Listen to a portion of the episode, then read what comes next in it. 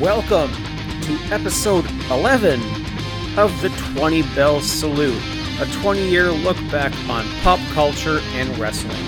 This month is July 2000. I am Mr. Fretz from the Game Changer podcast, right here on Wrestle Addict Radio. This podcast is available on our Patreon feed and later my personal page at anchor.fm slash Fretzelmania. And oh my gosh, this month is loaded. We are going to get into movies like X Men, Scary Movie, music like Everclear, Eve 6, Finger 11, and a few minorly notable video games before getting into both one of the worst pay per views of 2000 and one of the absolute best. So stay tuned for an absolutely loaded show. Starting off right away with an absolute banger in the movies. We have the first movie adaptation of quite possibly my favorite comic book characters ever, that being X Men. Patrick Stewart as Charles Xavier, Hugh Jackman as Wolverine, Sir Ian McKellen as Magneto, Halle Berry as Storm, Famke Janssen as Jean Grey, I'm sorry if I butchered that, James Marsden as Cyclops, Rebecca Romijn Stamos as Mystique, Tyler Mane as Sabretooth, Anna Paquin as Rogue.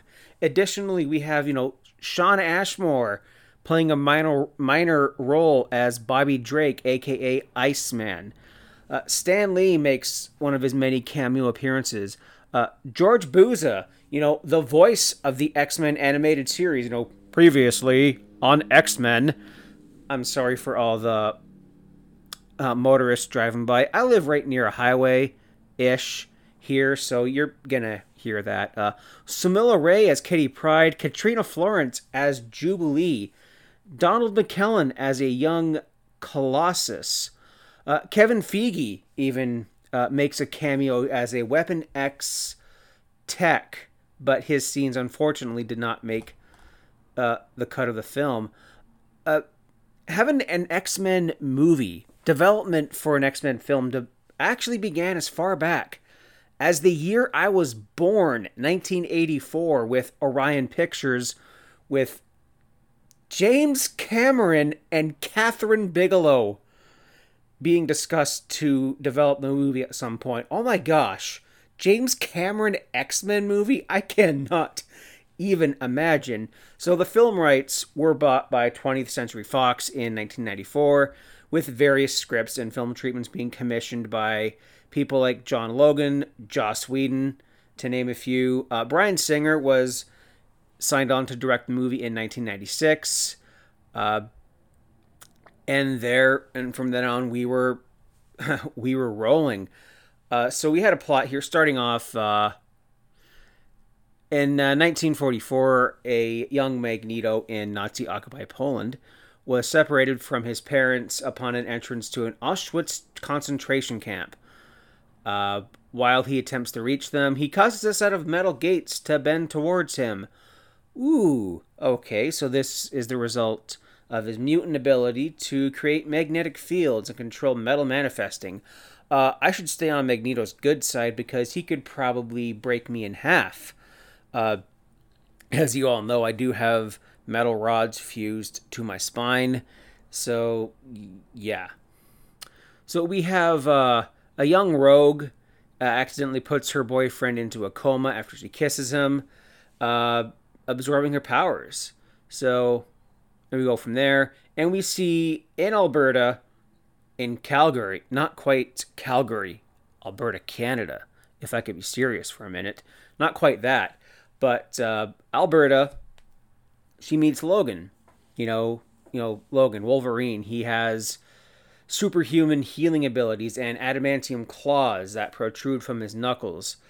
Uh, they are attacked by Sabretooth, who is one of Magneto's minions. Uh, but then, you know, uh, Cyclops and Storm arrive to intervene and save them, bringing them to uh, Xavier's School for Gifted Children in Westchester County, New York.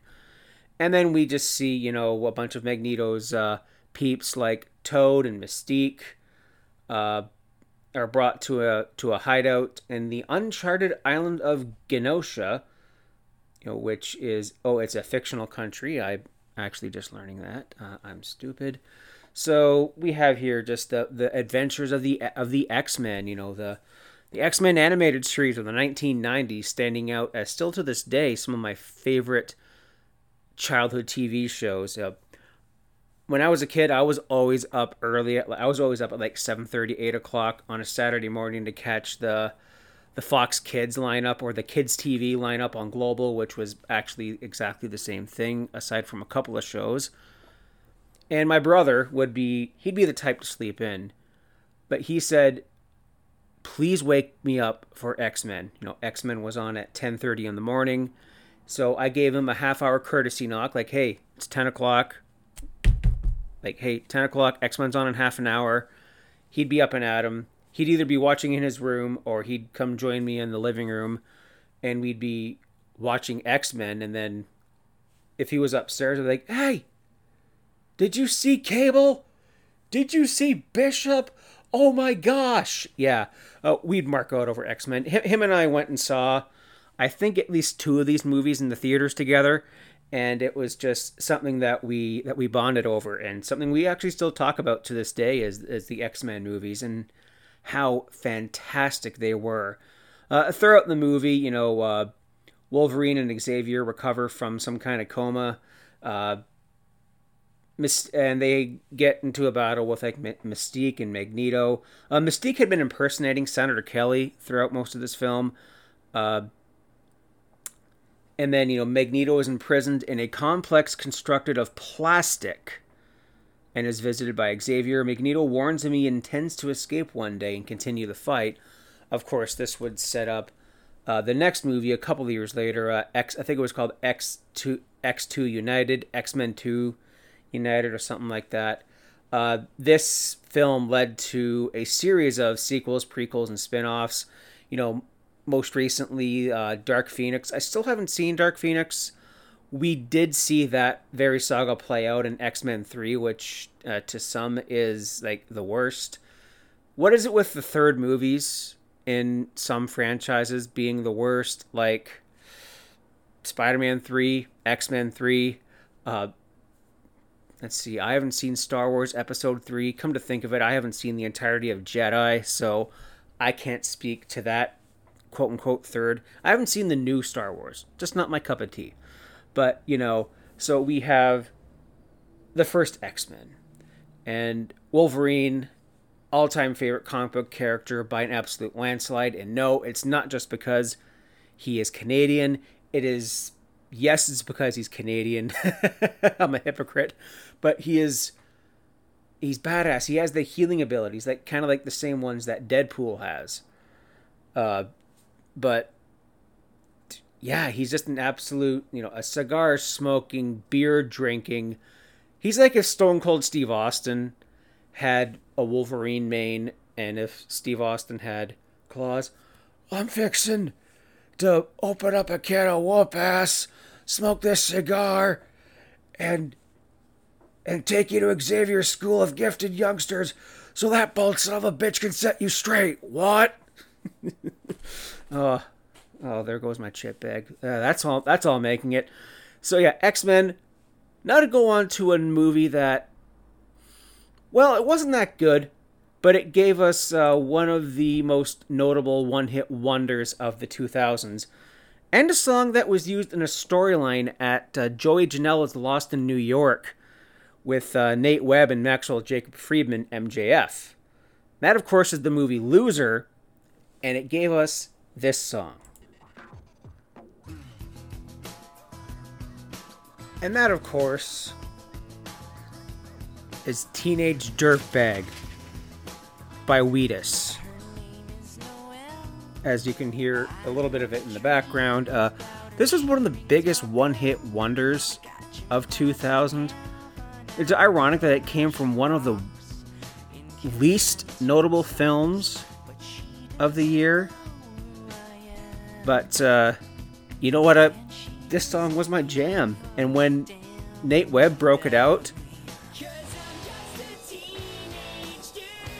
at Joey Janela's Lost in New York, and then I get like a video sent to me by Dusty Dave and Ant with them doing the same thing at this event. Oh, and friggin' uh, Brendan B. Brown DDT's MJF on a steel chair. That was awesome. But unfortunately, I'm not going to be talking about Joey Janela's Lost in New York today.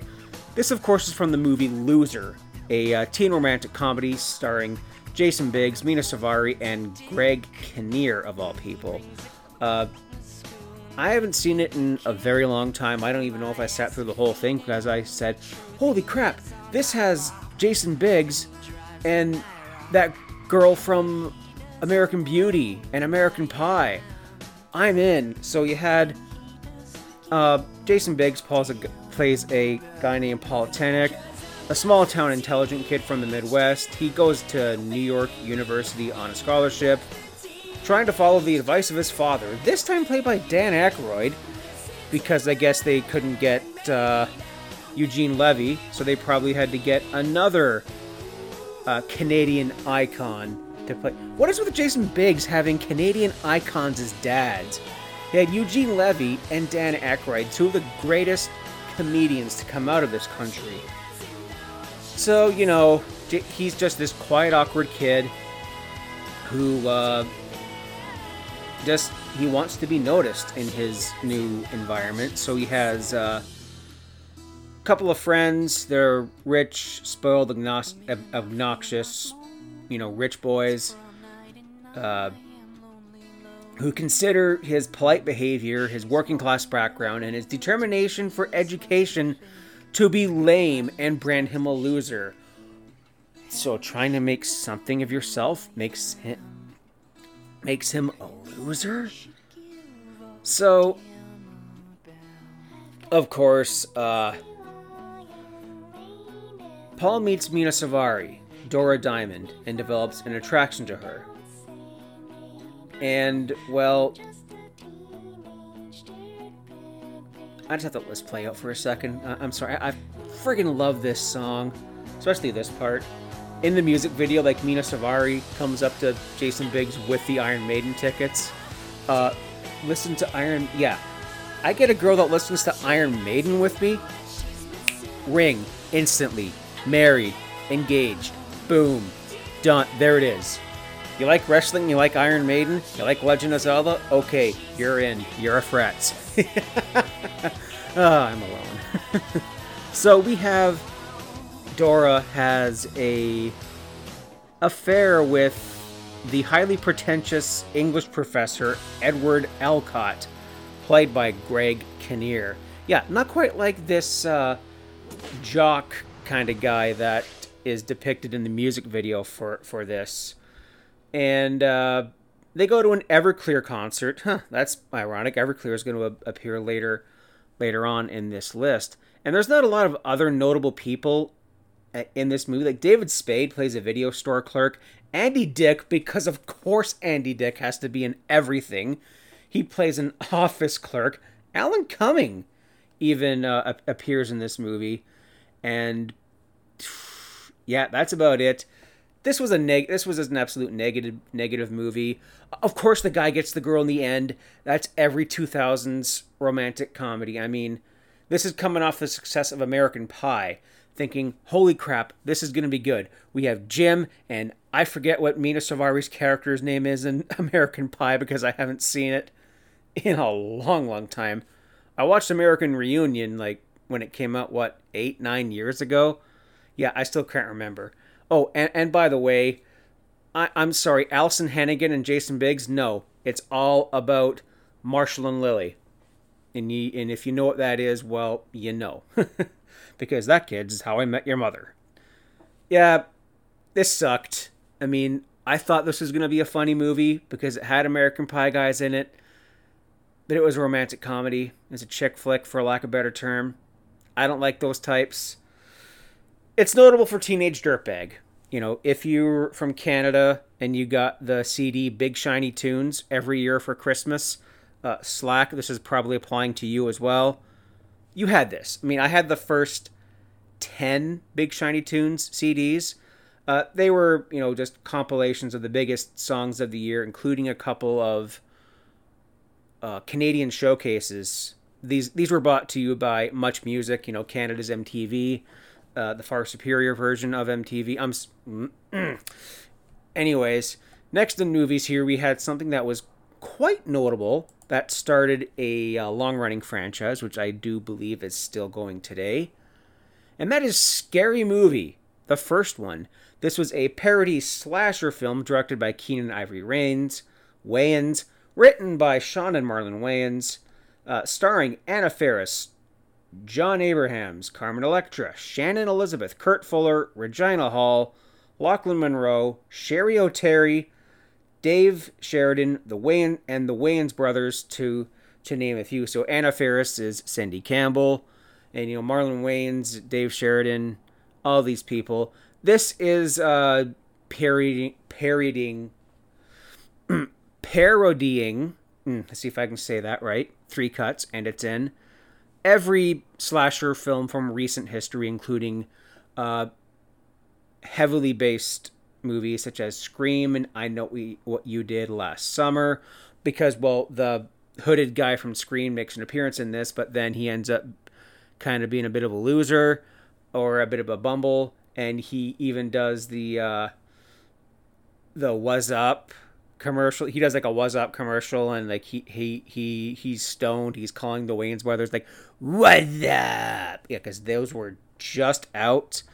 And of course, you'd see uh, things like The Matrix, uh, American Pie, Amistad, Shakespeare in Love, uh, Kazam, Buffy the Vampire Slayer. A brief reference to Dawson's Creek, which had the be- one of the best uh, intentional cameos ever where uh, I, be- I believe it was uh, Anna Faris and Jon Abrahams were making out, and then you heard, uh, I don't want to wait for my love to be over. You know, the theme song to Dawson's Creek, and freaking James Van Der Beek comes up to the window of the ladder. Oops, wrong window. uh, we had Candid Camera, and of course the aforementioned Was Up campaign by uh, Budweiser. And the tagline for this movie's poster was No Shame, No Mercy, No Sequel. Despite the fact Scary Movie 2 came out a year later and the tagline said we lied. so we have a list of the films that were parodied, parodied here. So we had I Know What We Did Last Summer, Scream, Scream 2, The Sixth Sense, you know, the I See Dead People, uh, The Blair Witch Project, uh, I'm So Scared, when people don't label their personal food. To get that reference, I love you. Uh, the Shining with you know the red rum, The Matrix with uh, climax references and several fight scenes, and The Usual Suspects, which you know parodies the actual twist ending of this movie. And uh, I'm just trying to look through the rest of this cast here. I th- I thought David Arquette was in this, but no, he was in the actual movies that they parodied, uh, which is just just funny. You know, I I remember watching this when I was a teen. I knew some of the movies that they were spoofing, and I liked it. I liked this movie a lot. I mean, I think I've only seen up to Scary Movie 3. There's what, five or six by now? Uh, yeah, by, by the time they did things like Disaster Movie and, uh, was it Not Another Teen? Oh my gosh, Not Another Teen movie's coming out this year. Yeah, okay, yeah, that, yeah, that's that, that one's actually kind of funny. But, anyways, yeah, th- this was very memorable for the time for being a teenager at this point in time, and you know, Anna Faris is gorgeous. You know, I had a bit of a crush on her when I when when I was a teen. She's yeah, she's still gorgeous today. So um, I'll, I'll power to her. There there is a, a cop named like a cop named Doofy. Uh, mentally challenged, kind of okay. That that that's something I can just not, you know, I, I can't ignore it. I just don't want to watch it for that. Well, it's because I've spent the better part of a decade on and off working with with special needs, so seeing depictions of that now are just outright offensive. They're they're terrible. despite that, this movie was funny. Maybe I'll revisit the parts without that, but hey, you know what? They were of its time, for a lack of better term. So, going on here to the the next movie I have I have here is the Nutty Professor Two, The Klumps, uh, which is a sci-fi comedy, bit of romance in there. The sequel to the Nutty Professor with Eddie Murphy, Janet Jackson, Larry Miller, uh, Richard Grant. We who else did we have here? We had Wanda Sykes was in this movie. Nikki Cox, and this was a a bit of a success, but it received mixed reviews, being kind of obnoxious, lowbrow, bloated, and unfunny. Uh, the first Nutty Professor was a lot better. I mean, this had uh, Sherman Klump, you know, the, the, the professor, created this new Fountain of Youth formula which enables people to de age. And then, yeah, there's just a whole whack of shenanigans here. Like, there's a guy with uh, who is sex- sexually frustrated because he's impotent. He gets some of this formula and, you know, seduces somebody. And, yeah, that this didn't have the same magic. I mean, The Nutty Professor is an old franchise. I mean, that Disney movie for it came out in like the 60s. And Eddie Murphy did a great job with the first one. But th- this one just just didn't have it. Uh yeah. that's all I got to say about that. I think is there a third one or did they stop after this? I, I kind of hope they did. Uh a lot of people think it's scatological, but I think poop humor's funny. That's just me. But, you know, um, yeah, the Roger Ebert kind of slayed this movie. He said, prepare to laugh a lot less. Oh, hmm, okay. And speaking of a movie that was of its time, Crouching Tiger, Hidden Dragon, uh, directed by Ang Lee. This was a uh, kind of like a, a Chinese martial arts kind of movie. Uh, I think there were some parts from that that were spoofed in Scary Movie 2. Yeah, you had all these Matrix like martial arts sequences. This the cinematography made this film look awesome. The trailer made this movie look really, really good. But it was two of the most boring hours I have ever sat through in my entire life you know, my, my friend uh, Wakely and I, shout out to Wakely, I talked about you last month. You're going to get it again. Uh, we would often spend weekends uh, at one of our one of our houses, um, renting movies and playing Nintendo 64. Uh, we we had a general store in Cannington that uh, had a gumball machine. You put a quarter in, you get a gumball. But if you got a black gumball, you get a free movie rental. Uh, I, I, will never forget. There was one time that Wakely and I were at the were at Tom's, the general store. Uh, we just called it Tom's because that's the name of the guy that ran it. Small town stuff, right? So, um, I got two in a row, and I told him like, "Hey man, want to go pick out some games and stuff?" So I got number third one. Okay, it's regular.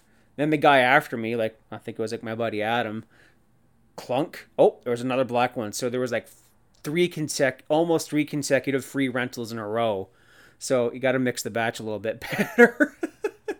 so I remember we we rented Crouching Tiger one of these times we did because we got a lot of free rentals from there just because of that. We would go with like a pocket full of quarters and there we go. And we rented Crouching Tiger. And I, I don't know if, if he enjoyed it, but I'm just like, just get to the. it's like it's like Milhouse with the Poochie cartoon. When are they gonna get to the fireworks factory? And I'm just like, gonna get to the fighting scenes? And yeah, um, no, no.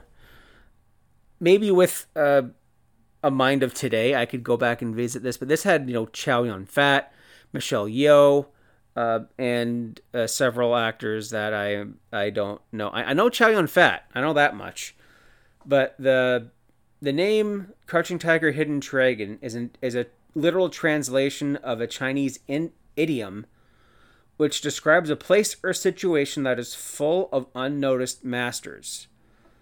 Okay, there we go.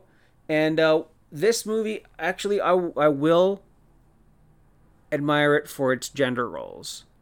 Uh, martial arts chivalry, wuxia, is uh, you know it's kung fu things like Mulan that gave that gave a woman the forefront of the movie, and this is what this movie did. It it gave this this young actress whose name I'm not gonna even begin to pronounce. Uh, hey, she wanted to be free from the gender role that was imposed upon her.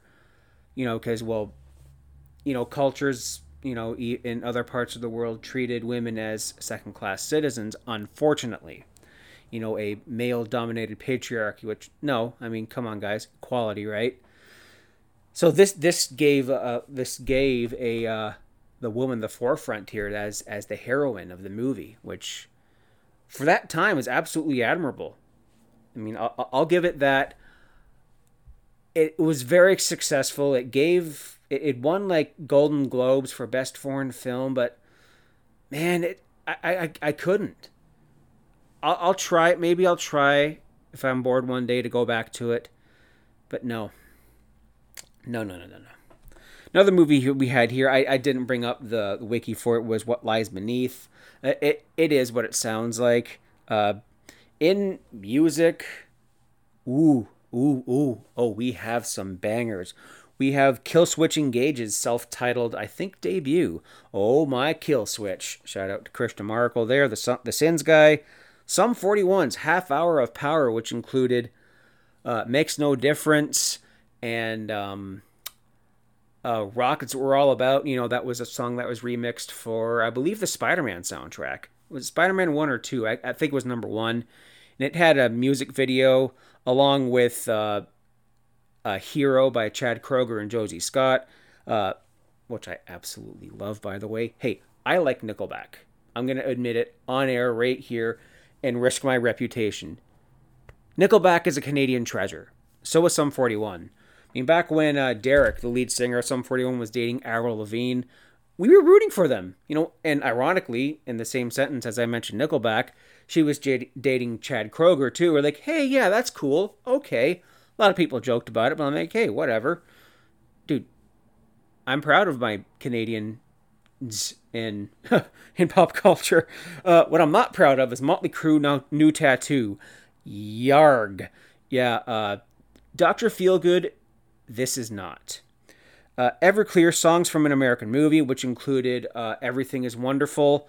Uh, for the Christians, which would include you know people like myself and Mance, we had Third Day offerings. You know, Mac Powell, uh, very very great voice, uh, very prominent in uh, in Christian music, very very distinct voice. If if you know, you know. Mance, hit me up, bro. Yeah, this was no, Third Day has been around since the 90s. You know, like one, one of my favorite bands, I think my favorite band is actually from a Christian circle, and that's Five Iron Frenzy, you know, a ska band, which they're they don't label themselves as Christian rock. They're just Christians who happen to be in a band, and you know, over time, two of them became atheists, and they're like, "Hey, you know, I think they're atheists, or one of them's agnostic. Don't don't quote me." But they're like, "Hey, you know what? we love each other and we love music. So we're just going to keep going. I mean, they broke up for about nine years, and I went to their reunion show in, in Denver. Yeah, I drove, me and my buddy drove all the way from Toronto to Denver. That was awesome. Been to Denver twice. Love it. Uh, Zach, if you're there right now, go to Rocky Mountain National Park and go to Estes Park. Nice, quaint little small town. Kind Coffee is the name of the place. So we had Eve 6 Horoscope, which featured Promise, which attempted to be replicating the success of one of their uh, biggest songs ever and something that could be considered a one hit wonder. Uh, Inside Out, you know, it started off with uh, I Would Swallow My Pride. It's it's it's called Swallow My Pride or Inside Out, one or the other. But it didn't come close. Uh, Finger 11, Greyest of Blue Skies, which featured Drag You Down and First Time. Uh, Finger 11, great band. Of course, they did uh, Kane's entrance theme back in the day, the slow chemical version, the superior version of Kane's theme, despite the fact I love the unreleased Type O Negative version. In TV, we had two of the worst shows of all time premiering. That being Big Brother and crossing over with John Edwards. Now, this is going to be a bit controversial. I'm not going to get into schematics. I'm not going to get preachy here, but this was a show that had someone who uh, thought they were a psychic or a clairvoyant. Now, I'm I'll just say this, I don't I'm not a fan of clairvoyance. I don't really approve of it. It's kind of it's kind of sketchy. I'm not I'm not gonna say it's evil because that's just you know I'm not that kind of guy.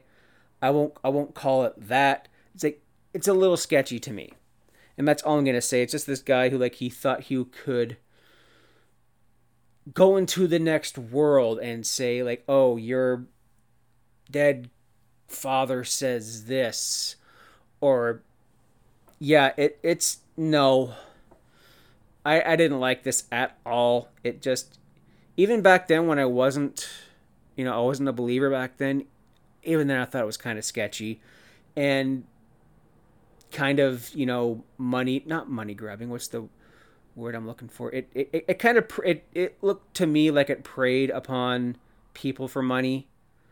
Uh vulnerable kind of thing. Yeah. No thanks. Mm-mm. Not a lot of video games here, but you know, we had Diablo 2 for the PC, a amazing follow-up to the even more amazing prequel to the game, which I played the absolute bejesus out of on on my old old Windows 98 PC.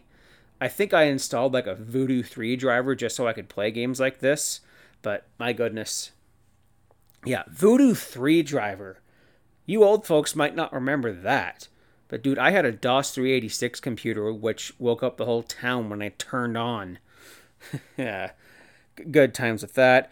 We had uh, Mario Tennis, which introduced the whole world to Waluigi. Of course, this game was released in Japan in the summer. I believe it came out in North America, I think, a little later in the year. Maybe around the same time Majora's Mask came out, which I can't wait to talk about. We had Mario Artist, a Japan only game for a Japan only console, which was the N64DD, the disk drive, that expansion pack. If, if you if you have an N64 right now, uh, go break it out, go dust dust it off. Look on the bottom of your console. There's something that looks like you can hook something to. Like take take take that piece off. You know what I mean? Look under there. Huh? What's supposed to go in that? Well, it was supposed to be the N64 disk drive, but it never came to North America. Only a handful of games were released for it. There was supposed to be like a Zelda um, Ocarina of Time expansion that came out for it, but that was never to be. Uh, there was supposed to be like an Earthbound game, an Earthbound game that never happened. Oh, oh my heart. Oh, angry. Uh, but there, there's a cool tidbit I have here is that uh, current Raw, Raw Women's Champion Asuka has every N64 DD game ever made. Uh, as if there was any other reason to uh, love her. What a giant nerd! My my goodness. Uh, that, that's why Asuka is one of the best. I've I've kind of turned around, uh, came around on the whole her screaming in Japanese thing. I'm like, okay, that's cool, that's cool and the fact that you're a giant nerd that is you're even more attractive now. and Final Fantasy IX also came out. Uh, I I never touched this. Uh, quite frankly, I haven't played uh, a Final Fantasy game since eight. Uh, I did get the uh, Final Fantasy VII when it released on the Switch. I haven't played the um, the remake yet. I just started playing The Last of Us One. I know, I know. Uh, PS Plus games for free. So, yeah, I just you know I finished Red Dead Redemption not that long ago, the second one. Uh, so that's getting getting on my backlog. but but Animal Crossing and uh, some other games uh, are taking up a lot of my time. The Pokemon Sword DLC for one as well. I just beat uh, the Isle of Armor, so now I'm trying to fill my Pokedex before going to the uh, the Tundra one that's coming out later in the year. Now, my goodness, that was loaded. So I'm going to take this quick non commercial commercial break, and when we come back, I get to talk about Bash at the Beach 2000. Oh, crap, no. Ugh. Okay, stay tuned, peeps. Mamacita.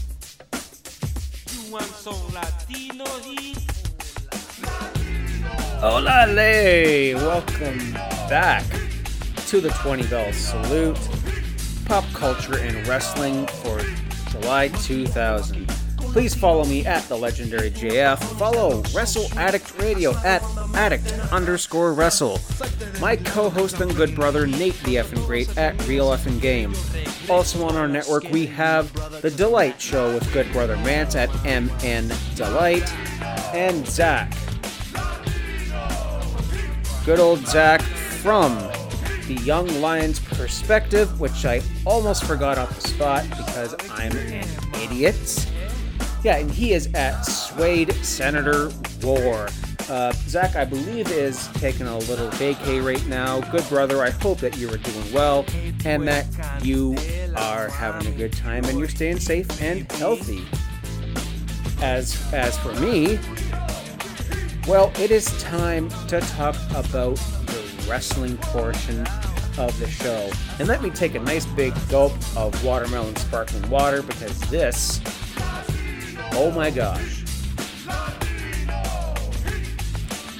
We have three, four actually, memorable events in my life. I'm going to start off with Oh boy. Our pals down in WCW. This, of course, is Bash at the Beach 2000, which took place on July 9th from the Ocean Center in Daytona Beach, Florida. The tagline is It Ain't No Picnic. Okay.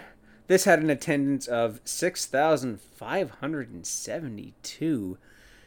Yikes.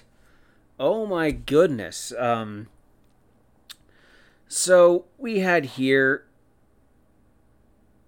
there was a there was a match here with I'm gonna say there was a match here with Scott Steiner. Uh, was disqualified for using the Steiner recliner, which was banned. Excuse me, and Commissioner Ernest the Cat Miller stripped Steiner of the U.S. title. Vampiro won the graveyard match when the demon didn't show up to the ring. And then there was the whole Hollywood Hogan and Jeff Jarrett, Vince Russo. Oh my gosh, that that whole thing.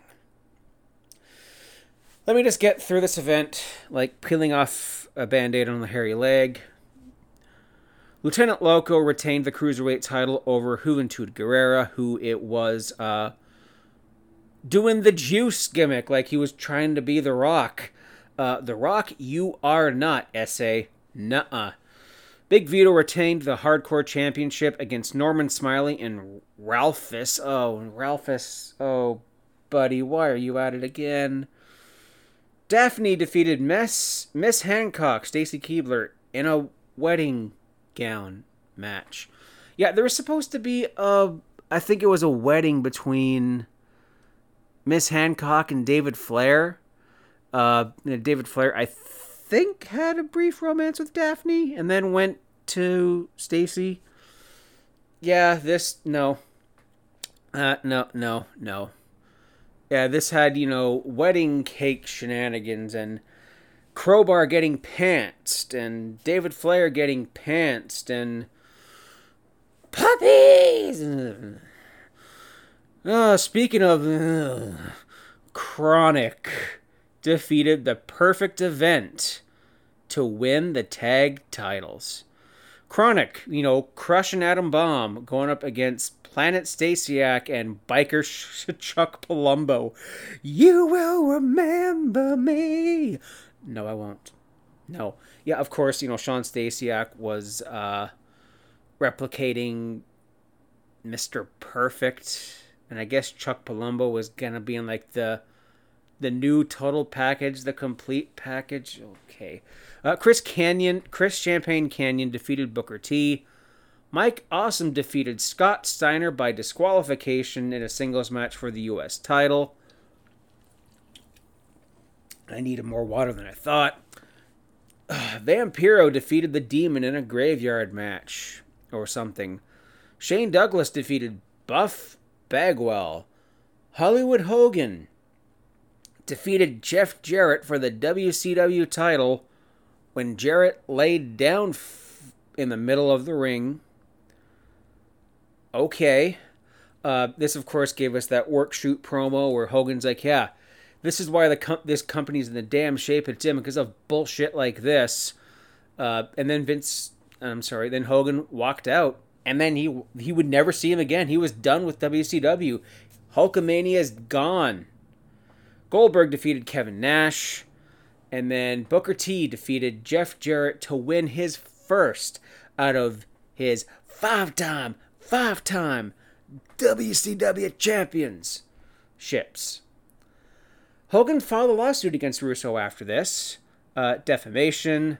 Uh, this was dismissed in 2003, and uh, the firing was meant to be in kayfabe here. Like, you know, Vince Russo was like, You're never going to see that bald son of a bitch here. Yeah, that's true. He left WCW. This, they worked themselves into a shoot here. Yeah, this match sucked. Pay per view sucked. I mean, I've only seen bips and bobs of it thanks to uh, reviews from people like the Attitude Era podcast and OSW Review. I can't even. Mance, how did you do it? What's your secret? Please tell me what your secret is. If you don't want people to know, you can just DM me, bro. Uh, next up here, we had Heat Wave 2000. Uh, this was brought to us by ECW. Uh, this came to us on July 16th, just a week after this, from the Grand Olympic Auditorium in LA with a attendance of 5700 people. This of course uh, was playing out through hardcore TV and ECW on TNN was still a thing, although barely. I think you might not take a sip of water there. Stay hydrated, folks.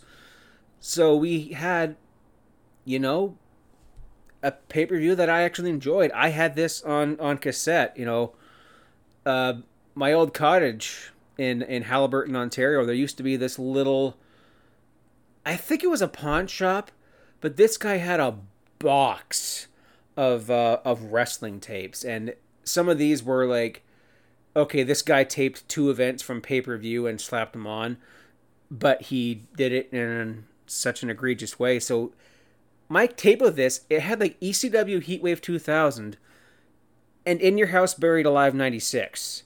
So this was a weird compilation. I mean, I remember I remember a website called obsessedwithwrestling.com and there was a guy on there that I used to interact with uh, named Brad.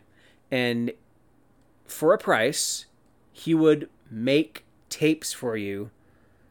Uh, you get a list of wrestling events. You'd be like, I want this and this on this tape, and that and that on this tape. So I got things like the ECWA Super 8 tournament, which is just, you know, it, it's a tournament for like, I think it was Fight for Cruiserweights.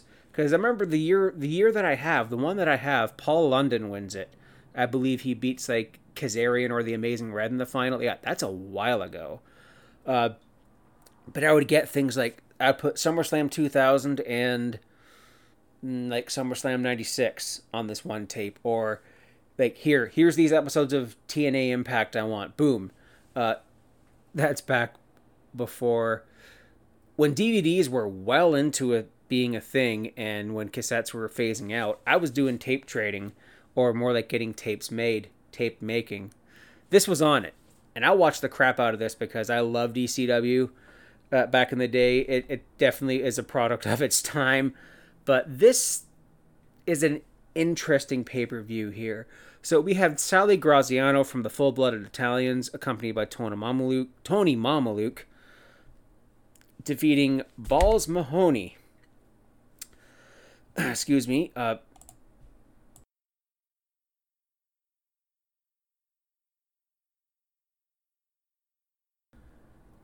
next match here we had Kid Cash, Danny Doring, and Roadkill defeating Simon Diamond, C.W. Anderson, and Johnny Swinger.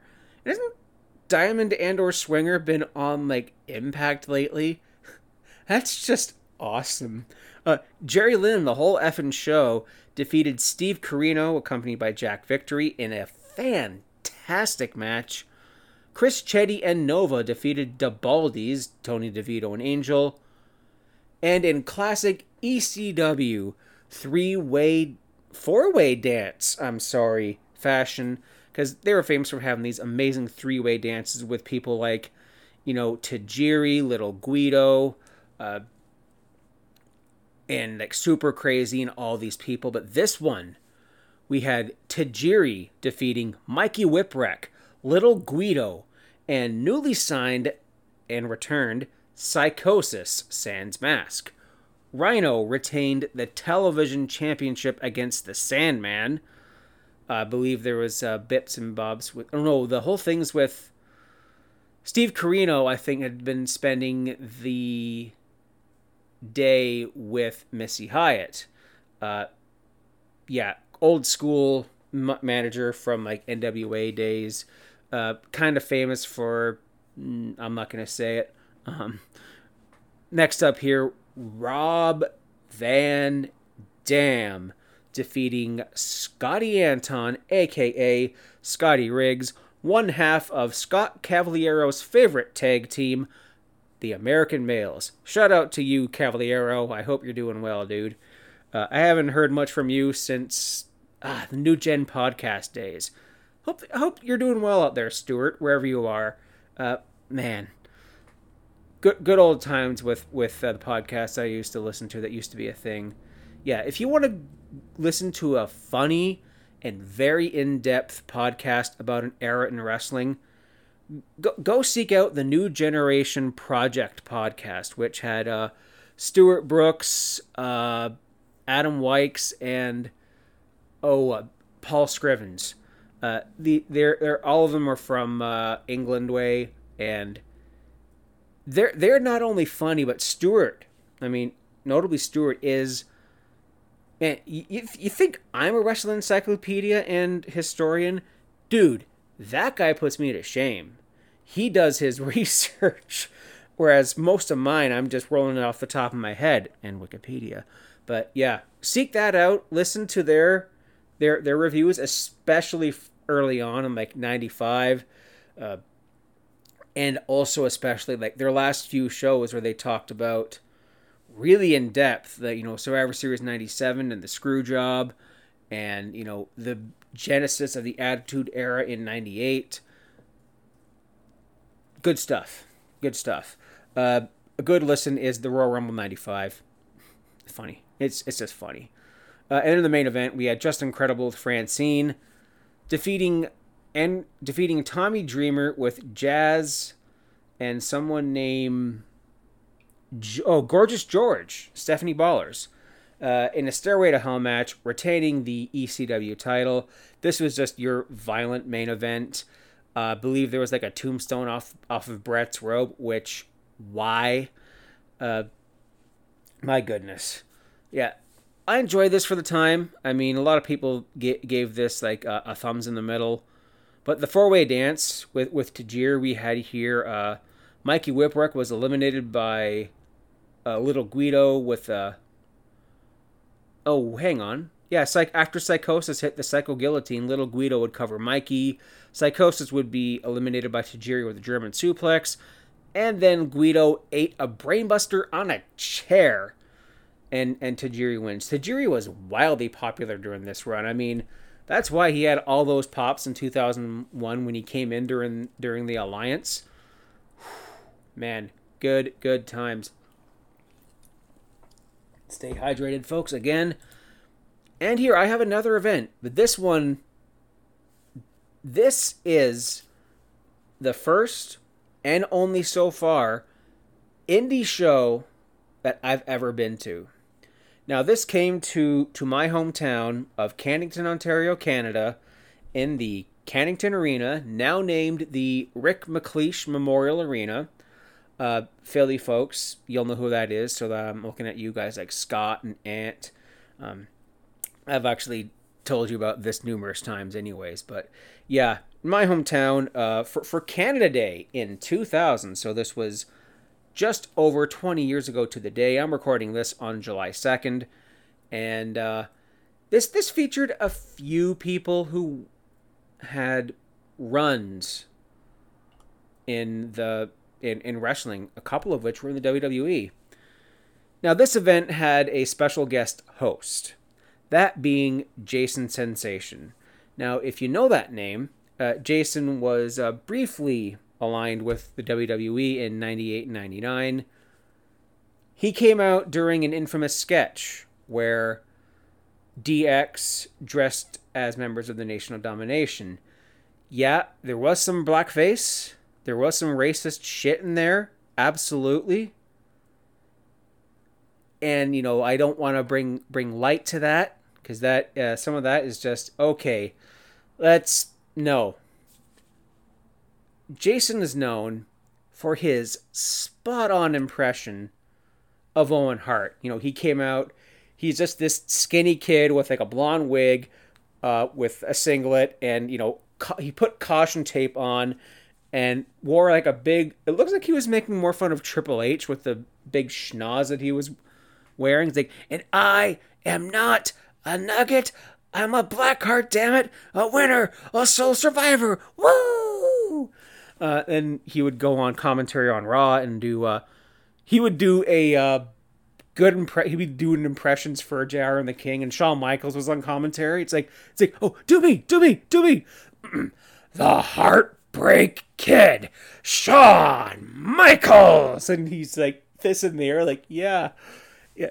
He was known for really popping the guys with these impressions. I think he was just like a fan, maybe like a clerk somewhere in like I want to say Toronto or Ottawa, and maybe he was one of the the fans that used to ride with Owen Hart because Owen was he was known for doing that for riding with the fans and pinching a few pennies here and there because Owen Hart was just so frigging awesome. And that is the one thing that Jason and I bonded over. I mean, I I went to the arena that like I went to our festivities that day, like small town of like 2000 people. The most we're going to get on Canada Day is like a face painting station, a dunk tank, uh, there'd be a slow like a softball tournament going on at our ball diamonds. Uh, there'd be people having games at the park. I think one year for Canada Day, I actually took part in a play. Uh, I had a, I had a drama club that took place at uh, like one of our churches, and we did the Philly, the three Billy Goats Gruff. I of course was the big Billy, and I was uh, I was booked like Arnold Schwarzenegger. I was I was the Terminator, and and, and we were uh, we filmed we did this play on a literal bridge that was just over over our river over the Beaver River, and and the uh, uh, the girl that played the troll Valerie uh, would just come out from underneath the bridge by the river and you know play their part my buddy Double J, who I've I've talked about before. I think it was actually earlier in this show or a different show. Yeah, but my buddy Double J, uh, he would be like a, a hip hop like uh, who, who was Kris Kross, if you remember those rappers, you know the the kids that wore their pants backwards. He he was being like that, and then the the middle one was kind of like a timid shy girl who was ironically played by the timid shy girl in my in my class. Anyways, I'm going all over the place here, but I spent a good couple hours with Jason because you know I, I, I followed him on WWE. I watched him. I liked him a lot, and I know although in recent years, if if you if you follow wrestling, you'll you'll know what I'm talking about here. But there was a recent um, ish either pay per view or Raw taping in Toronto where, you know, Jason sent out some kind of concerning message.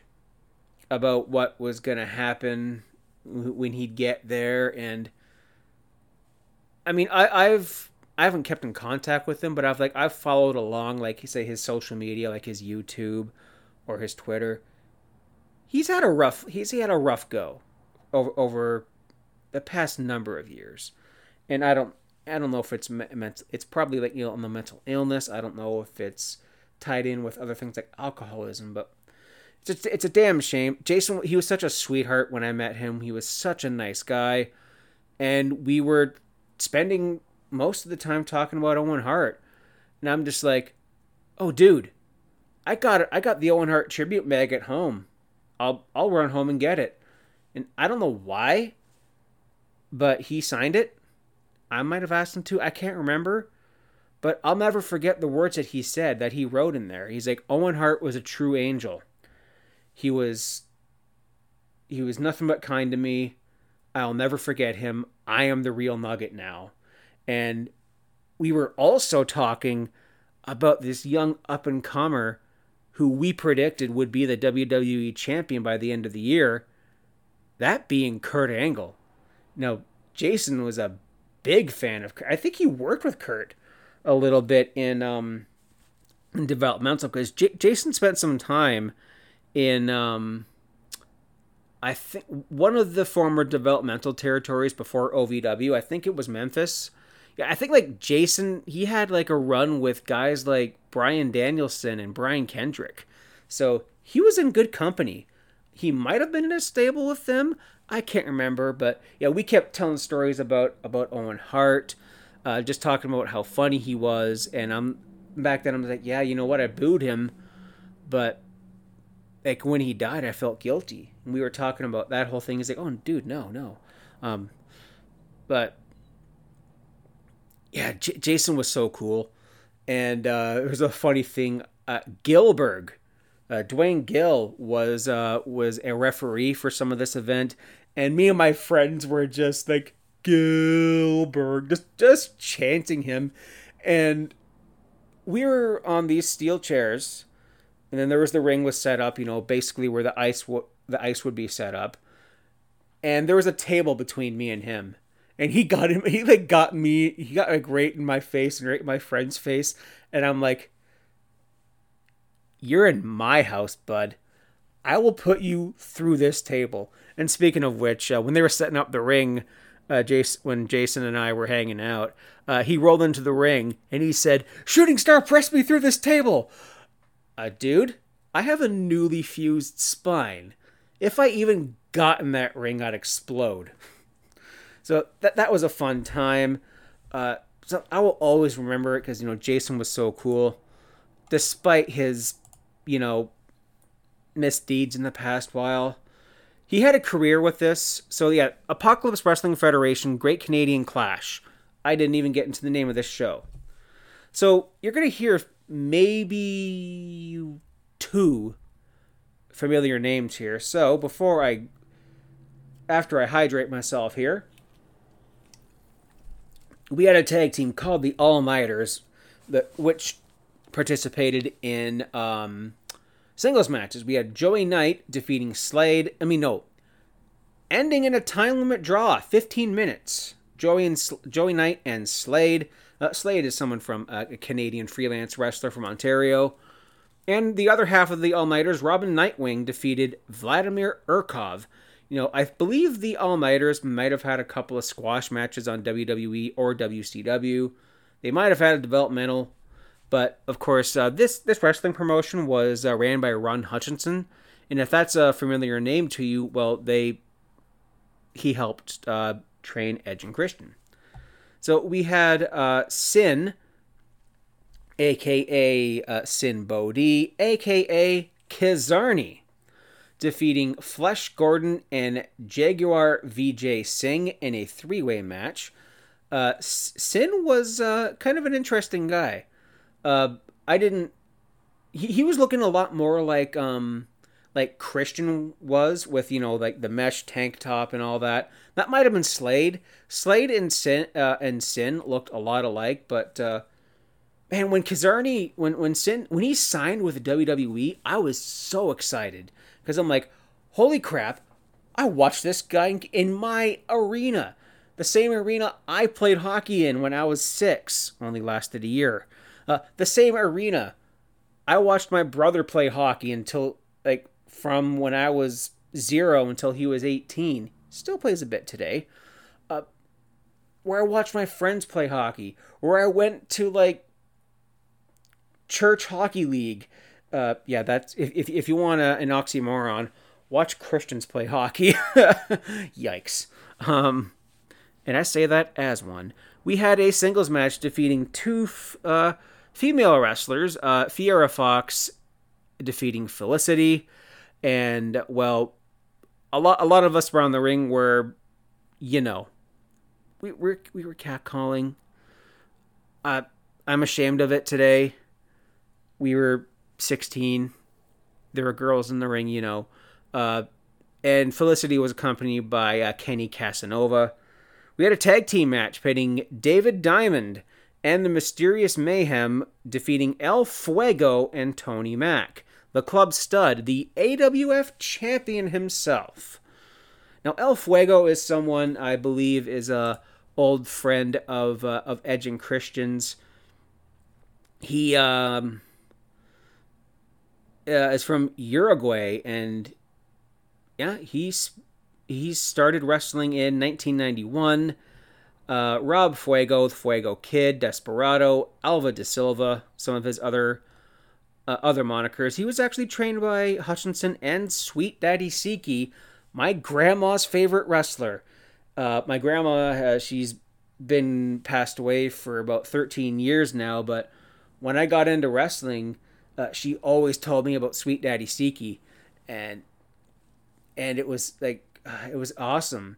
Like, oh, do you know Sweet Daddy Siki? It's like, no, Grandma, I don't. Uh, I'm sorry, but then over the years, getting to watch some of that through and learning who he is through Edge and Christian, and I was going through like some of my my when she passed away, I was going through uh, some of their stuff at the house, and I'm like, I look at this action figure, and I realized that this little wrestler toy that I spent years playing with at at, at her house was Sweet Daddy Siki. Like, okay, that's cool. But El Fuego, uh, he had some some matches on TNA's weekly pay per views. Uh, Sin actually did as well. Sin was a brief member of the, I think it was Disciples of the New Church with uh, uh, the Sinister Minister, James Mitchell. I believe it had people like, um, oh, what's his name? He played the Underfaker, Chains, Brian Lee. Like they, they were in this uh, stable together, which I thought was fascinating. And in the main event, we had a 12 man gauntlet battle royal.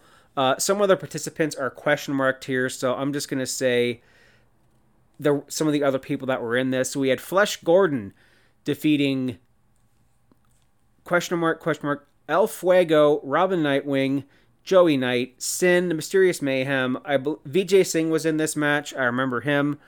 Urkov was probably in this. Uh, a wrestler named Miss B Haven, which I learned was my friend's dad in drag. Yeah. And uh, he came out to the ring, you know, da da da da da da da, like friggin' Rick Rude's theme. And we're like, is that Mr. Hilton? What the hell? So maybe he had an in. Uh, the, our fire department was selling these tickets, and I think Hilton was on the fire department or something. So that's probably how he got an in to do this, and it popped us. We laughed. But yeah, Flesh Gordon was uh, this big. I'm sorry for all these vehicles again. He was this big, like beef. Uh, he looked like Scott Steiner, but more tanned, but with like bright yellow hair. Uh, he actually got a picture with him, and I think it was uh, Felicity. Uh, when they were coming, I'm like, "Hey, you one of the wrestlers? Hey, can I take a picture of you guys?" Okay. And one thing I, I one thing I noticed when I took a picture with him is that uh, Felicity had a band-aid on her side boob. Like, okay, yeah, there's uh, some augmentation going on there. But Flesh Gordon, this guy, he did a couple of times throughout this night. He did this Ken Patera swinging full Nelson. He picked up a guy in the master lock and just flung him around the ring with like an airplane spin. Like I bet Cesaro could do that. Could do the air, airplane spin with the full Nelson because Cesaro is so strong. Yeah, so th- this popped us. That was the main event. And then right after that, we went outside. Right outside the arena is where they were showing the fireworks. You know, because outside of our arena, there was a curling rink like attached to the back of the arena. And just on, on the other side of it, going, I don't know, um, west maybe, uh, there was a couple of ball diamonds and a small like pioneer village like historical museum section and an old caboose an old big red train caboose because well just uh, just south of my house were old railroads which were just nowadays i think they're just walking trails or you know we used to take uh, four wheelers and uh, skidoos snowmobiles back there and just I, I used to walk through them I, I didn't have any of those those toys. Yeah, so that's just that's just a brief story of this one indie event that I went to. I haven't been to any indie event since. The last live wrestling I saw was in uh, 2003 in Oshawa, uh, and you know, providing them still doing this in two, in uh, 2023, God willing, I hope. I'll be talking about that then on that 20 bell salute. So now, right away, I am going to get into quite possibly the best pay per view of the entire Attitude Era that is not called WrestleMania X7. And that is fully loaded 2000 that took place in in Dallas, Texas, the home of the Dallas Stars. And as I said, this is one of the best pay per views ever. This is under the radar. This is underrated. If you have the network, seek this out. You know, we have, you know, misadventures of Mick Foley and Edge and Christian about, you know, oh, Christian is sick. He can't uh, take part in our tag title match tonight. Excuse me. So, starting off, we had Lita and the Hardy Boys going up against T&A and Trish, and the crowd is hot. And, you know, we get all these teases for the eventual Trish and Lita confrontation. Team Bestie feud goes all the way back here. And of course, we're getting, you know, we want puppies chance. Uh, Jeff and Test are tearing it up. They're taking lumps out of each other. And Jerry Lawler with actually a, a good line. You know, Jeff's hair looks like a bowl of Lucky Charms. okay, I'll give you that one, Jerry. That was funny. Uh, Trish slaps Test accidentally. Uh, Matt rolls up Trish. Um, yeah, what? Uh, here comes Lita. Tagged in. Nope and Albert's tagged in to uh, seemingly confront Lita. Uh, was this an intergender or a mixed max challenge match? So we saw poetry in motion, a suplex. Uh, then we saw the Hardys were gonna set up T&A in a double suplex. Then Trish tries to interfere. Nope. Lita Lita gets her, locks her up, and we see a triple suplex, and the shirts come off. And then Jerry uh, I can hear Jerry being like, "Oh, come on, Lita! Oh, come on, J- no, no, Jerry, don't." But Lita takes off her top, you know, of course, and then she's wearing a sports bra. Then uh, Jerry has uh, he has a time. I was gonna say something else, but no. And all of them pre- uh, and they press Jeff over the top rope. There's a pump handle slam by Test on the mat. Uh, and there is just this immaculate timing where Jeff hits the swanton on on test just before the three count. Uh, there's a twist of fate. Uh, Lita DDT's test dives onto Albert, but then you know she eats a doctor bomb. You know, like a pump handle power bomb. Trish covers.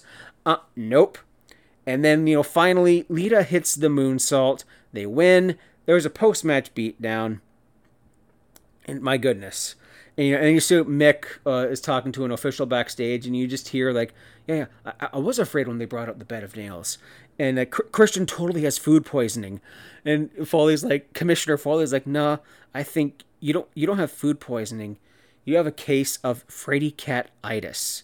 We see uh, Taker comes in, comes into into the arena in a chopper.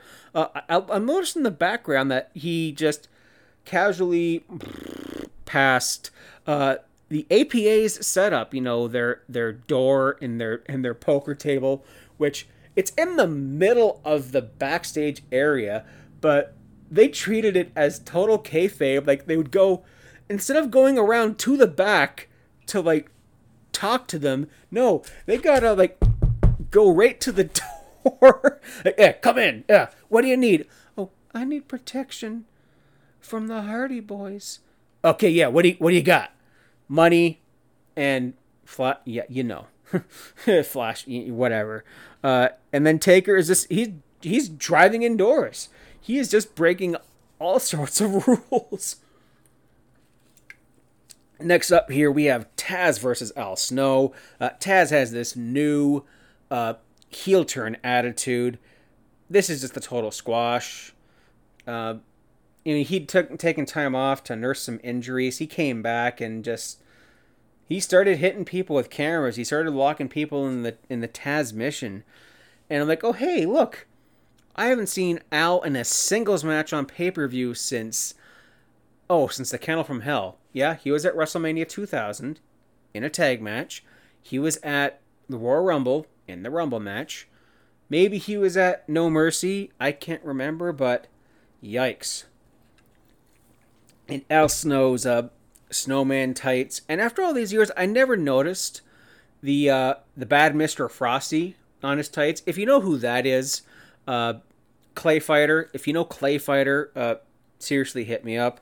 Uh, Taz does the Alabama Slam. And then, you know, Al Snow gets a little early advantage here. He goes for the Ohio Jam, like the top rope leg drop, and a moonsault, breaking out both of Leif Cassidy and Shinobi and Avatar's finishers. Nope, nope, nope. Uh, Al wanted head. He wanted to consult the voices in his head that counsel him, that talk to him, that understand. But no, chop block, Tazmission done. And then uh, Christian is uh, totally blowing chunks.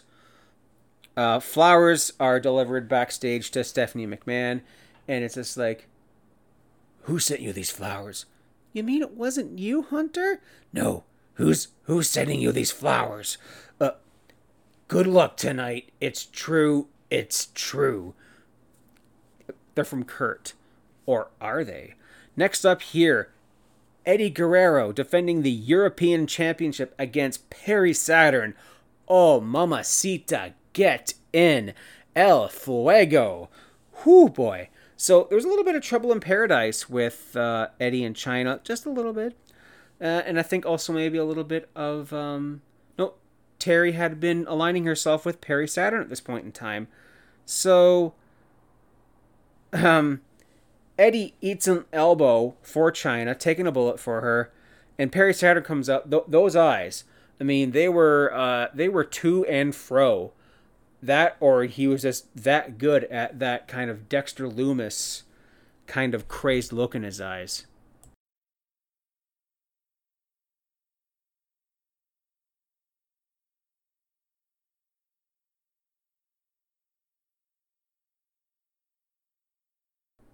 We see Terri hiding behind Perry on the way to the ring. You know, the that horny little she devil. uh, Chyna hits Perry Saturn. Uh, where's the DQ? Oh, wait, the match starts after that. Uh, nice DDT by Eddie. A whole whack of counters, a power slam, uh, top rope knockdown. Uh, Chyna is just pushed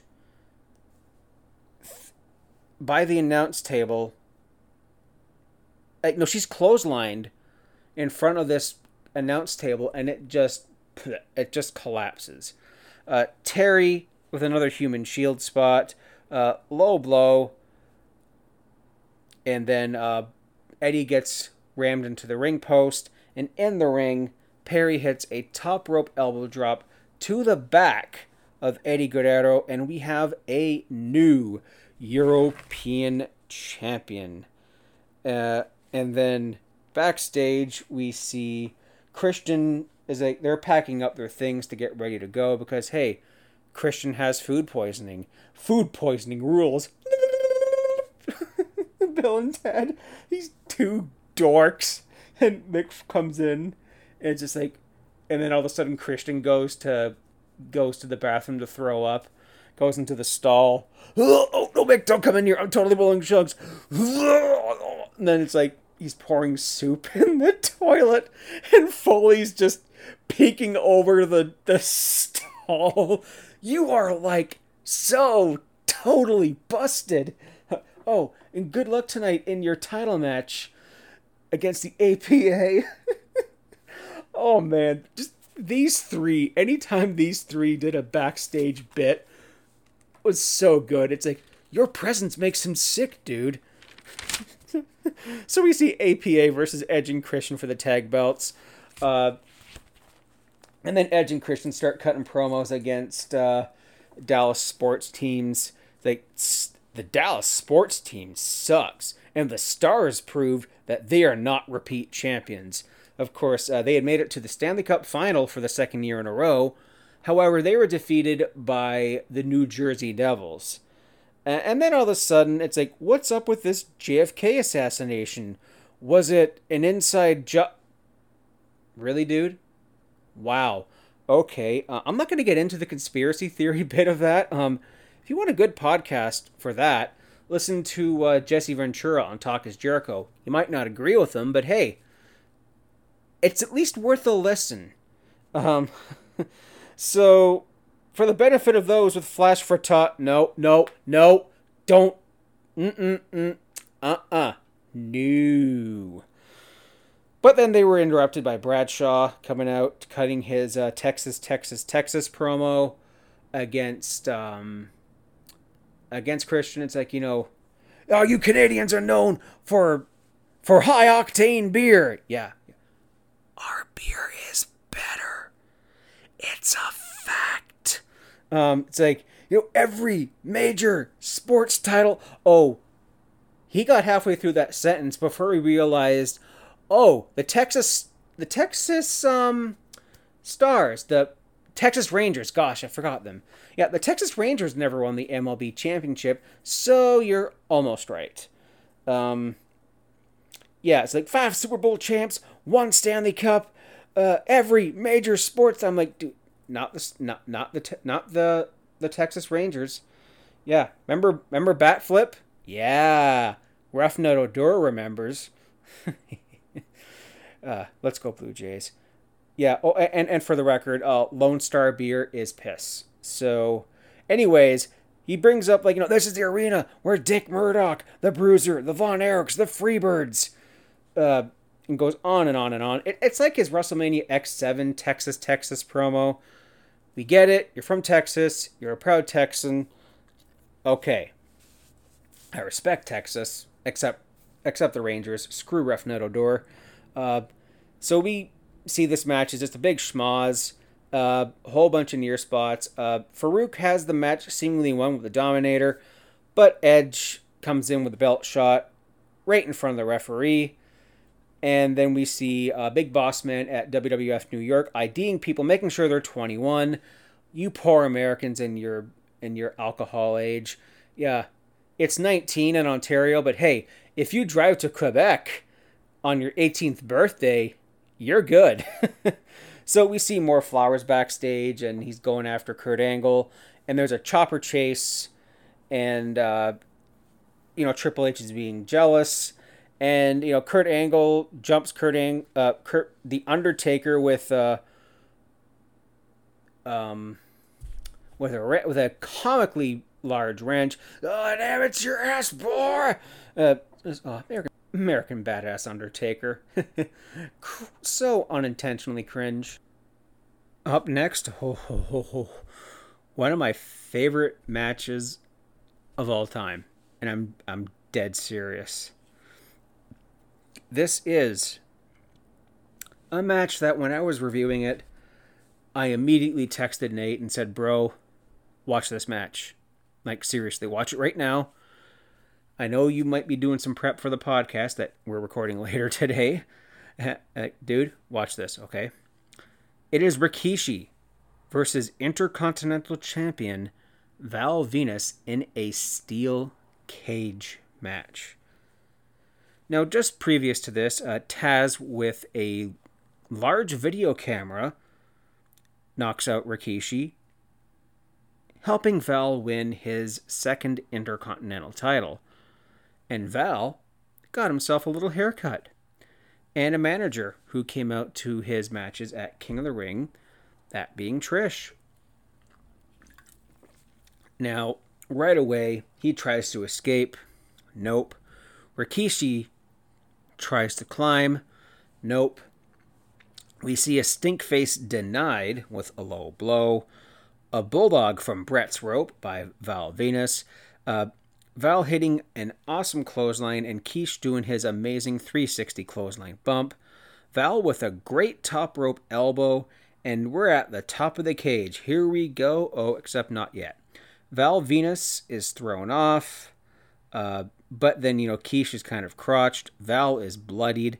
There is a Samoan drop, the butt corner bump, the banzai, but Val gets his foot on the rope, or Trish does. Trish knocks the door into Rikishi while he tries to escape through the door. Val hits the money shot, kick out. Lita comes out to the ring to even the odds and whips Trish, rips off her shirt. Val tries to escape. He is knocked down and takes the ref da- back down with him. And then Rikishi looks to the top. Oh no. Rikishi, what are you doing? Don't you dare do that! Val Venis, Intercontinental Champion. Ryan Moses on the mat. Look at the height of Rikishi. Now this was squashing like a, like a man. Don't even think about it. Rikishi is 400 pounds. Don't do it, Rikishi. You'll regret it the rest of your life. Rikishi with the Superfly splash off the top of the cage. R.I.P. Val, pancaked, done. The you heard the crowd. Once they saw Ke- uh, Val go down, and Keish was looking towards the the cage, like, there is no, no way there was no way that he was gonna do that. And then Buzz Killington, dressed up as Taz, came out, uh, shutting the door in uh, Keish's face. Smile. No, with no with the camera. Smile. You're on candid camera. And Val covers and barely holds on to the IC title. Gosh, what a match. Uh, how they both didn't severely injure themselves in this match is beyond me. Like, R- Keish is a big lad. V- Val, well, he's 250. He ain't a, he's not a not spring chicken. He's a big, he's a big boy too, but a little bit of cushion for that landing, but still, the amount of trust in that spot alone not only for Rikishi to have trust in himself to be able to do that, but for Val to be like, okay, I'm going to let you do this and it's not going to kill me. This would be the first time we're going to see Rikishi in some kind of cage, uh, top of a cage situation here. Uh, we'll get to that later in the year, but my goodness, this match was absolutely amazing. And backstage, we see Triple H looking for Kurt Angle, like, you know, where is he? Uh, kind of thing and then he goes into this he's in there he's in there. So he goes in this we see like a we just hear this like all this you know commotion. Out comes jericho. Ooh he set him up good. That was awesome. Uh, the flowers were from chris. He's sending flowers to a girl he called a filthy dirty brutal disgusting bottom feeding trash bag oh makes sense uh, I can't tell her that I like her. I can only hit her with a spitball because you know it means the same thing after all. Now, if you get that niche YouTube reference, I will mail you a case of Coke. Next up here, Kurt Angle versus Taker. Uh, Taker immediately rides out as Kurt Angle's theme was playing. The match just starts. It's all Taker. Uh, Kurt tries to lock in a sleeper, uh, like you know, a Dolph Ziggler, like climb on top of you, monkey kind of sleeper. But nope, choke slam, last ride, complete with an extreme wedgie. Taker wins. Next up here, part this is part two of the triple main event that had been booked and uh, storylined throughout the whole match. You know, even on the Titantron said triple main event. Triple H versus Y2J in a last man standing match. Uh, my time, which I think is still superior to uh, King of Kings and Time to Play the Game, unpopular as they may be, because Motorhead is legendary. We see this match is all Triple H, Y2, a bunch of Y2J's games. Uh, Jericho is kind of getting his uh, his just desserts. We see Y2J keeps getting back up from a DDT, from a sleeper. Nope, getting up from that 10 count. Pedigree gets up at 9. Chair shot. Jericho hits a low blow. And then a bunch of other stuff. Uh, Triple H starts gacking pretty hard. Uh, we see a face, the the Jericho Bulldog, the facebuster, the precursor to the Lionsault, on a chair. Uh, Triple H gets knocked knocked over the top rope, like a slingshot over the rope, does this outrageous Ric Flair over the top Shawn Michaels bump. Jericho is sent into the steps. You know, Triple H drags the steps out and tries to pedigree Jericho on them. Denied. Backdrop. We see a double monitor smash. And they're both up at nine. There is the walls of Jericho, but tap outs don't count. Steph gets involved in the ring. She gets locked in the walls, and the crowd goes nuts. Uh, there's a hammer. Sledgehammer comes out. He's about to hit Jericho with it. Jericho ducks. Cling! Just makes a big cling noise on the post, and that had to reverberate and vibrate the arms a little bit and hurt like like that. There's a slingshot into the post. Jericho uses the hammer, and then there's a spot here where they are both on the timekeeper's table, and Triple H hits a back suplex off of that through the table.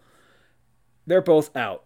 They're at they're at like eight and a half, nine, and Triple H gets up, ten, and just falls right back down, and Triple H barely wins.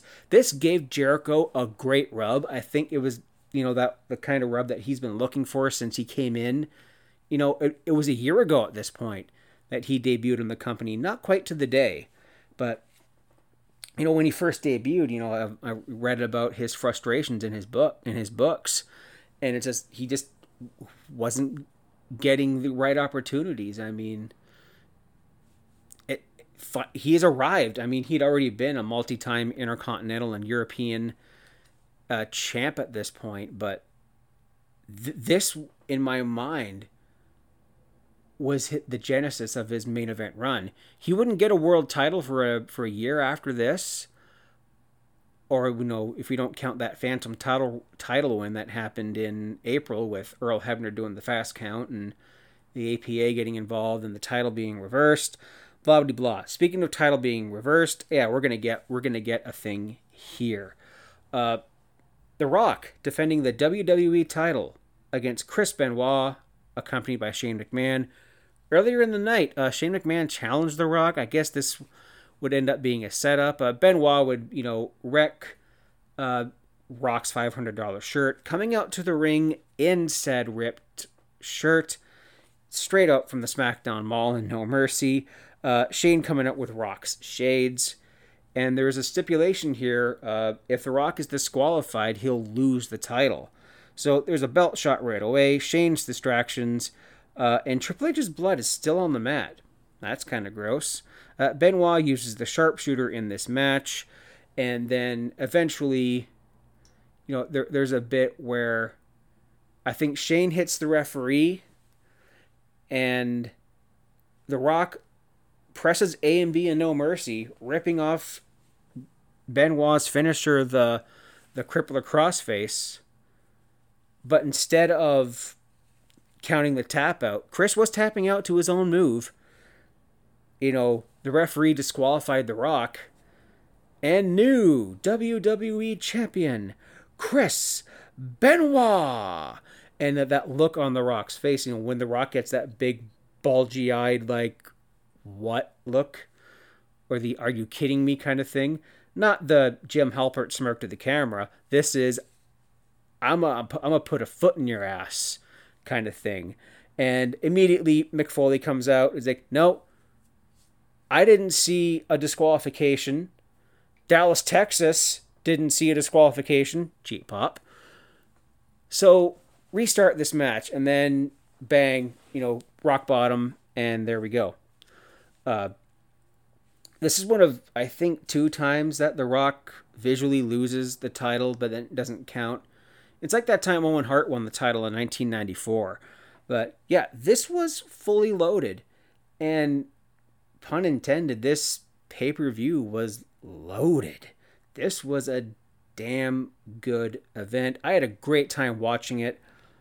I highly recommend if if if all y'all uh, you know don't like current wrestling right now, you know I, I don't blame you. There's there's been a lot of crap in the past couple of weeks. You know we had the speaking out movement, uh, like. Uh, just just an abs- absolute mess of, a, of, of an industry right now. So I don't blame you if you don't want to watch it. If you want to watch some old stuff, if you want to relive a bit of the Attitude Era, this is a good place. This one is just a turn your brain off. Non, this is a nonstop action. I mean, I can't think of really the only match I didn't like here was Al Snow and Taz, but Rikishi and Val Venis is one of the most underrated cage matches ever. Uh, one of the most underrated matches ever. One of my favorites. I I loved it, and you know that aforementioned uh, place in Haliburton, my my cottage town, that had this box of tapes. I only had enough money for one tape, and I chose something else because the other tape had fully loaded 2000, and I couldn't find it until um, legitimate downloading sources uh, allowed me to watch it. So, hey, that is it for this month's 20 Bell Salute, episode 11. Hey, let me know what you think. Hit me up at the legendary JF. Uh, if you have me on my other socials, you know how to get a hold of me. Uh, thank you very much for listening. Uh, you will also find this on Fretzlemania on Ambiguous Podcast Productions. You want to leave me a voicemail and you have the Anchor app. Well, it's anchor.fm slash F-R-E-T-Z-L-E mania. Listen for me on the Game Changer podcast. I'll be recording with good brother Nate the effing great actually later today. So, TTFN, ta ta for now. God bless you. Stay safe. Love yous.